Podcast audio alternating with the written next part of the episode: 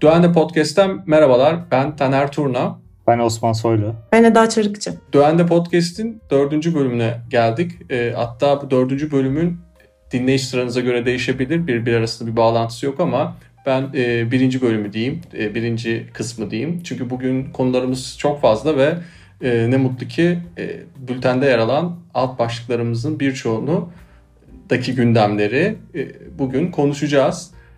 Bugün aram, aramızda görsel sanatlarla ilgili konuları konuşmak için Osman var ve e, diğer tarafta da sinema gündemini konuşmak için e, Eda bizimle. Ben ilk Osman'la başlayacağım. Onun, onun tarafındaki e, büyük gelişmelerle başlayacağım.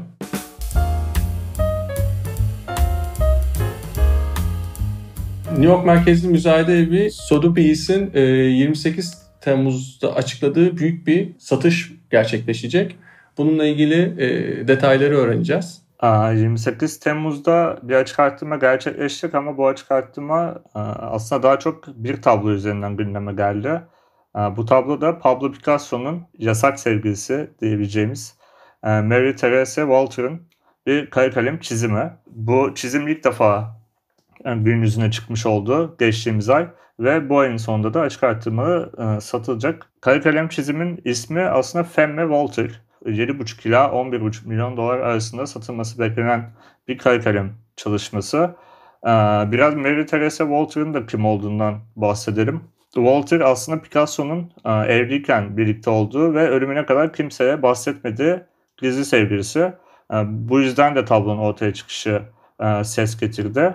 Ardından Picasso'nun torunu Olivier Picasso, Walter'ı Picasso kendisiyle tanıştığında mutsuz bir evliliği olduğu fakat kendisiyle tanıştıktan sonra eserlerinde yeniden canlılık gözlemlendiği için bir noktada da aslında ressamın ilham kaynaklarından biri olarak gördüklerini açıkladı. Bir diğer açık artırmaya geçiyoruz buradan. Bu sefer Christie'ye gidiyoruz, Londra merkezli müzayede evine. Christie'de geçtiğimiz hafta dört farklı şehri kapsayan ve aslında ilk canlı yayın açık artırması olan bir etkinlik düzenledi. Bu dört farklı şehir New York, Londra, Paris ve Hong Kong'tu. Ve her şehrin yerel saatine göre farklı bölümlere bölünen bir açık arttırma oldu. Açık arttırmada satılan eserlerin toplam değeri beklentinin bir hayli üstünde dört yüz yirmi bir milyon dolar olarak gerçekleşti. Biraz eserlere daha detaylı bakarsak açık arttırmanın en değerli eseri pop art ve çizgi roman benzeri çalışmalarıyla tanınan Roy Lichtenstein Stein'ın yaklaşık kırk altı milyon dolara satılan bir çalışması oldu. Ee, yine Pablo Picasso burada e, adından söz ettirdi. Picasso'nun da bin dokuz yüz elli dört ve elli beş yıllarında Derek Rooks'un e, Cezayirli kadınlar resminden ilham alarak oluşturduğu bir serisi vardı, on beş parçalık. Serinin ismi de e, Cezayirli Kadınlar. Bu serinin e, F e, isimli tablosu da Picasso'ya ait olan e, yirmi dokuz buçuk milyon dolara alıcı buldu. Bir sonraki gündemimiz aslında bizim pandemi sürecinde galerilerin refleks olarak, yani imkanı olan galerilerin refleks olarak gerçekleştirdiği bir hareketten bahsedeceğiz. İsviçreli Hauser de Wert galerisi çevrim içi galeri oluşturdu. Evet, çevrim içi galerinin aslında öne çıkan, en çok öne çıkan noktası da bu galerinin e, İsviçreli Dada sanatçısı e, Sophie Taeuber-Arp'ın eserlerinin e, sergilenmesi. Sophie'nin eserleri şu ana kadar e, çok gün yüzüne çıkmamış eserler ve kendisi de biraz e, Dada akımı açısından çok e, adından söz edilmeyen bir sanatçı.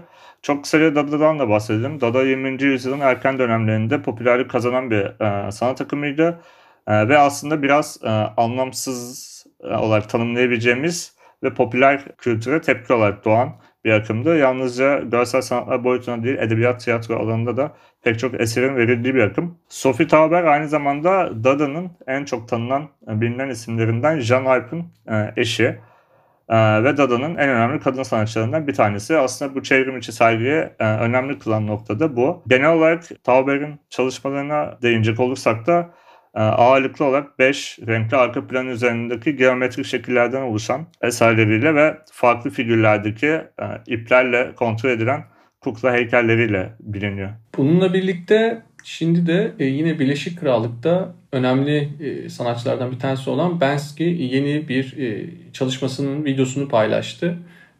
Kendisi zaten bu gündemle ilgili uzun bir süredir mimler oluşturuyordu ve şimdi yeni bir çalışması ortaya çıktı. Evet, Banksy ne zaman çalışma yayınlasa bilmem, bu hafta da Instagram üzerinden yeni bir video yayınladı. Video Londra metrosunda geçiyor. Ve karantina döneminde sık sık karşımıza çıkan tamamen beyaz ve açık bir yeri bulunmayan dezenfekte eden kişilerin giydiği kıyafetlerle çekilen ve eserin yapıldığı bir video. O kostümün altına Banksy mi var bunu bilmiyoruz. Fakat eser aslında doğrudan onun tarzında ortaya çıkan bir eser.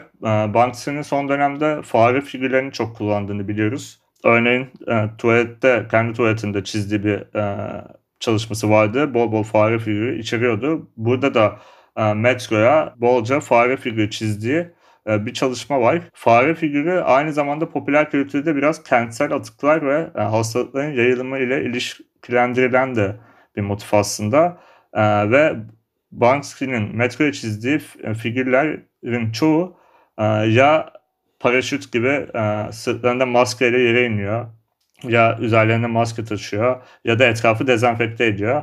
E, aslında Banksy biraz daha burada e, maske takmayan insanlara e, gönderme yaptığı da bir mesajla paylaştığı için hani biraz daha son dönemin ruhuna ve e, hafif bir e, temizlik eleştirisi getirdiği e, bir eser oldu. Son e, gündemdeki haberimiz de Brooklyn merkezli e, sanat ve teknoloji stüdyosu Snark Art'ın sanatçılar için geliştirdiği bir platform üzerine. Evet, farklı bir model aslında. E, bu da bu haftanın önemli bir haberiydi. Farklı olmasının sebebi aslında sanatçılara farklı bir e, gelir modeli sunması ve platformun da farklı bir gelir modelini destekliyor olması. Bu yeni platformun ismi Age of Quarantine, yani karantina dönemindeki sanatçıların aslında biraz daha desteklenmesi hedefiyle oluşturulmuş bir platform. Fakat farklı olan noktası şu, normalde bu tarz platformlar, yani sanat eserlerinin satıldığı platformlar satılan eser üzerinden yüzde elli pay alıyorlar. Fakat Snark Art'ın platformu yüzde on pay alıp yüzde altmışını da eseri satılan sanatçıya veriyor ee, ve yüzde otuzluk bir pay kalıyor. Bu yüzde otuzluk payı da platformdaki diğer sanatçılara bölüştürülüyor. Yani aslında siz bir sanatçıysanız fakat eserinizi satamadıysanız bile çok yüksek bir miktarda olmasa da her satıştan pay alıyorsunuz. Bu da aslında bütün sanatçıların hem satış sonrası kendilerinin hem de diğer sanatçıların finansal durumunu iyileştirmek için bir motivasyona sahip olmaları anlamına gelebilir. Benim verimli ve farklı bulduğum bir model ama orta ve uzun vadede nasıl işler onu bilmiyoruz. Bir farklı noktası da yine Snark Art platformunun, normalde yine bu tarz platformlar bünyelerinde envanter bulundurup satılan eserleri bu envanterden gönderiyorlar koleksiyonerlere. Fakat Snark Art envanter bulundurmuyor ve satılan eserin lojistiği için doğrudan sanatçı ve koleksiyoner arasındaki iletişimi üstlenip sanatçının doğrudan koleksiyonelere gönderdiği bir süreç tasarlamış durumda. Evet, hem lojistik açıdan hem sanatçıların işlerinin satım finansı açısından ilginç model denemiş, ilginç bir model denemişler. Bence emsal alınabilir. Dediğin gibi süreç içerisinde ne kadar verimli işlediğini gözlemlemek gerekiyor. Kooperatif gibi geldi bana. Evet, öyle bir şey de var, yapısı da var. O zaman hazır Eda sen araya da girmişken sana geçiş yapalım. Ee, ama öncesinde Osman'a teşekkür edelim. Bu yoğun gündemi bizimle e, hızlı ve bilgilendirici şekilde paylaştığı için. Ben teşekkür ederim Taner.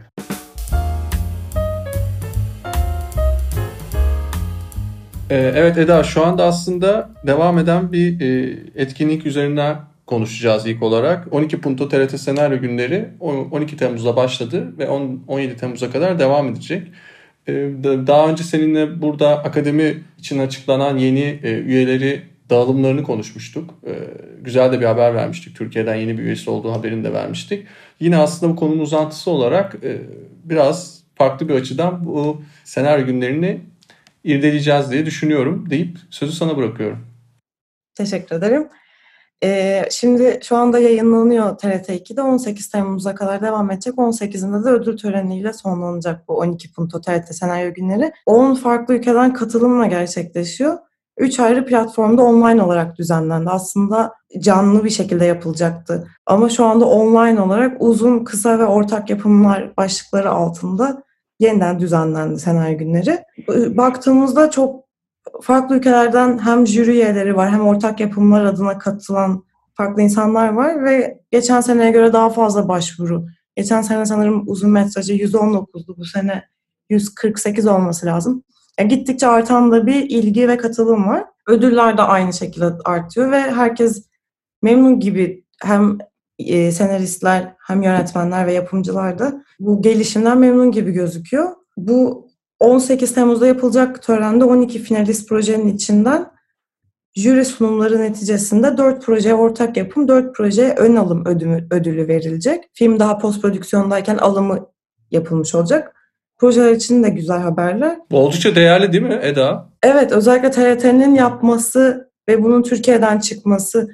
E, Fransa'da falan birçok örneğini görüyoruz ama Türkiye'de T R T de artık çok aktif bir şekilde. Yok, ön alım ödüllerini de ayrıca sormuştum. O ödüller de çok değerli değil mi aynı zamanda yap- yapımlar için? Evet, evet. Bu ödülleri aldıklarında bir anlaşma imzalıyorlar T R T ile. Ellerine sanırım ücreti bir hafta içerisinde geçiyor. T R T hem o anlamda hızlı çalışıyor, hem de sonrasında T R T iki'de gösterim garantisiyle bu filmler alındığı için şimdiden aslında ön satışlarını da yapmış oluyorlar. Filmler için de çok iyi, T R T için de çok iyi ve burada katılanlar, mesela İngiltere'den Avrupa Film Akademisi Başkanı Mike Downey var bu jüri üyelerinde. Fransa'da Cannes Film Festivali'nde Cine Fondasyon'da ya kısa film bölümünün genel müdürü Georges Goldenstern var. Katar'dan Doğa Film Enstitüsü'nün C E O'su Fatma Hasan El-Rahami var. Ve Bosna Hersek'ten e, Endüstri Bölümü Direktörü Jovan Maršević, Almanya'dan da Film Butiks'in Satış Ajansı Direktörü, benim de çok sevdiğim Gabor Grainer var. Bu insanların hani hem farklı ülkelerden olması iyi, hem de Türkiye'de böyle e, festivallere aktif bir şekilde katılıp T R T'yi tanımaları da aslında hem sinema için hem diziler için iyi. Bu T R T Senaryo Günlerinde tepki çeken ama iki başlık oldu maalesef. Birincisi, bu ödüllerin aslında yeni senarist, yeni yönetmen gibi verilecek olması söylenmesiydi. Ama baktığımızda şu anda mesela ana kategoride yarışan, uzun filmde yarışan on iki filmin sadece iki tanesi ilk filmiyle geliyor. Hani sonrasında tabii ki açıklamalarını düzelttiler, şu an doğru bir şekilde yazıyor ama en başta ilk ilk filmini yapacak yönetmenler heyecanlıyken karşılık bulamadı. Ve mesela yardımcı yönetmen ve film eleştirmeni Zeynep Ocağan da dediği gibi sadece on iki erkek yönetmenden oluşuyor ana kategori seçkisi. Hiç kadın yönetmen göremiyoruz. Bu da hani Türkiye'de maalesef sık karşılaştığımız bir sorun haline geldi. Veya hep bütün ülkelerde olduğu gibi Türkiye'de de bu bir sorun dersek daha doğru olacak. Ya bu konuları zaten yakından takip ediyorsun. Sen de global ölçekte pek çok farklı organizasyonda, ki aslında zaten bu Me Too akımıyla birlikte pek çoğumuzun da algıda seçicilik olarak da davrandığı bir durum. Yani açıklanır açıklanmaz hem jüri üyelerine, hem işte seçkilerdeki yönetmenlere, hem Pek çok, pek çok alanda aynı kategori içerisinde ödül alan oyuncularda bile e, buna dikkat ediyoruz, bakıyoruz.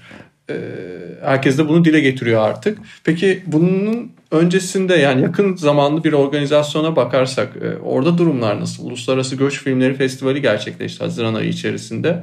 E, orada peki durum nasıl? Ya, İçişleri Bakanlığı'nın düzenlediği, Süleyman Soylu'nun Cumhurbaşkanı Recep Tayyip Erdoğan'la birlikte açılışını yaptığı ve Turizm Bakanı Mehmet Nuri Ersoy'un da birlikte katıldığı bir festivaldi Uluslararası Göç Filmleri Festivali. Aslında baktığımızda mesela jüride Amerika'dan çok tanınmış Danny Glover gibi büyük isimler de var. İşte yine Çin'den, birçok ülkeden insan geldi, işte Hollanda'dan yönetmenler, yapımcılar geldi, katıldılar. Jüri başkanlığı Nuri Bilge Ceylan yaptı sanırım. Evet. O da e, yine eleştirmenlerce tepki çeken bir şeydi. Çünkü Göç Filmleri Festivali başlığı altında Türkiye'de en tipikleşmiş erkek filmleriyle aslında çok başarılı da olsa bir herhangi bir göçmenlik veya bir azınlık üstüne bir sorunlara çok fazla yönelmeyen bir isim olmasından dolayı bir tepki çekti Nuri Bilge Ceylan'ın başkan olması. Ama baktığımızda yine başarılı bir festival geçirdik. Orada da yine erkek yönetmenler ağırlıktaydı ama başvurularda daha çok erkek yönetmen olduğu için seçki ona göre hazırlandı diye açıklama yaptılar. Peki sen bu konuda yakından takip ettiğin için de soruyorum. Bu noktada sektörün aslında bu ödüller biraz da sonuçlara, yani ödüller bir bakıma bir değerlendirme ve o değerlendirmenin sonucu.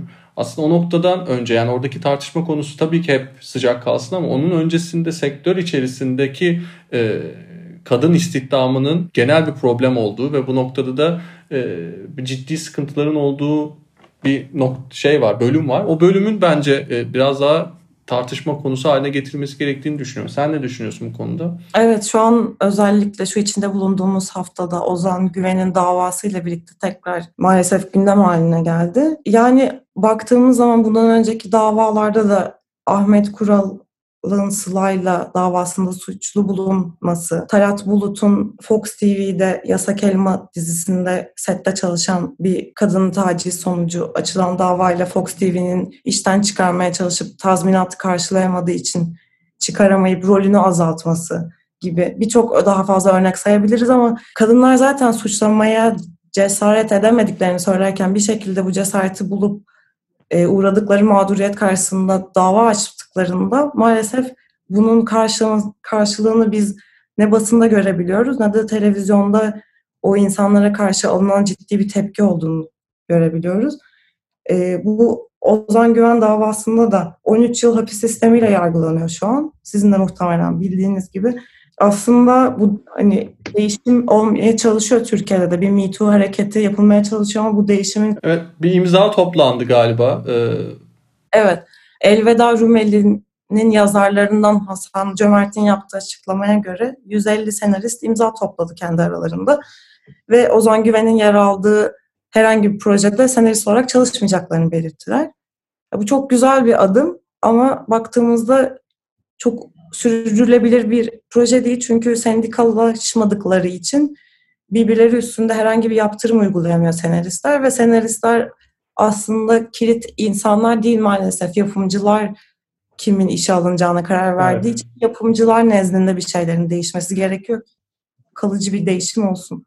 Evet, burada teşekkürler bu bilgilendirme için. Burada evet dediğin gibi pek çok farklı alan var. Yani hem hukuksal düzlemde hem organizasyonsal düzlemde hem E, finansal düzlemde pek çok e, adaletin e, oluşmadığı e, noktalar var. E, birazcık o temel nok- temel bölümden başlayıp e, yukarıya doğru bu farkındalıkla e, ilerlemek gerekiyor diye düşünüyorum. Çok teşekkürler bu bilgiler için de sana. E, bu bölümü burada bitiriyoruz. Hoşça kalın.